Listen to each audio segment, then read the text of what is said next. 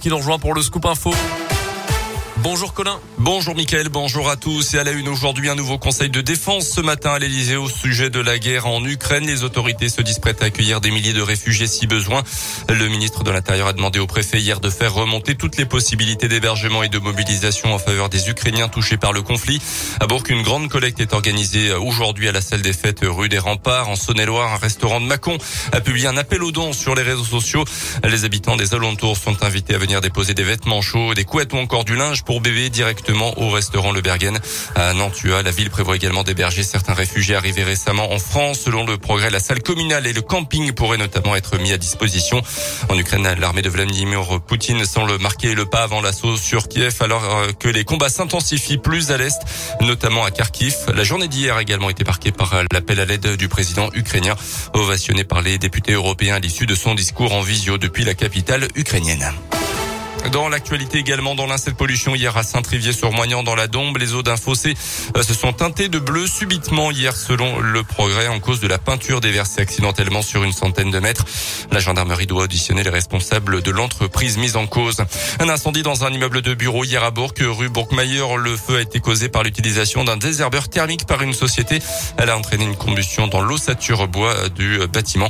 Le feu a été rapidement maîtrisé par les pompiers, un feu qui n'a pas fait de blessés. 806 kilos de textiles collectés, c'est le résultat du challenge de l'ADAPA de l'Ain lancé à ses salariés au profit de l'association indinoise Tremplin. Pendant tout le mois de janvier, l'association départementale d'aide aux personnes de l'Ain a demandé à ses collaborateurs de déposer vêtements ou linge de maison dont ils ne se servaient plus. Des vêtements qui vont être triés par des salariés en réinsertion et ensuite revendus dans les deux boutiques de l'association à Bourg et en Berrieux.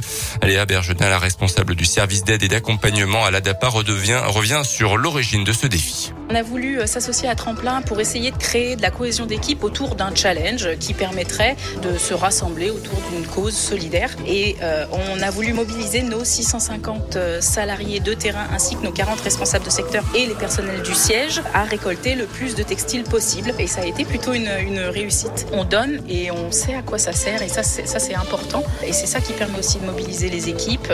Ça va être recyclé, recousu, redonné. C'est un geste social et solidaire et qui plus elle ne nous coûte pas grand-chose. Ces vêtements seront soit envoyés directement dans les deux boutiques de l'association Tremplin, soit ils passeront avant par l'atelier couture euh, pour leur donner de la valeur. À retenir également aujourd'hui, trois nouveaux candidats ont franchi une étape cruciale dans la course à l'Elysée. Éric Zemmour, Marine Le Pen et Nicolas Dupont-Aignan ont reçu plus de 500 signatures d'élus.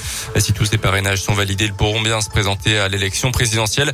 Notez qu'aujourd'hui, c'est le dernier jour pour vous inscrire en ligne sur les listes électorales en vue de l'élection. Vous avez jusqu'à vendredi le 4 mars pour vous inscrire cette fois-ci en version papier en mairie.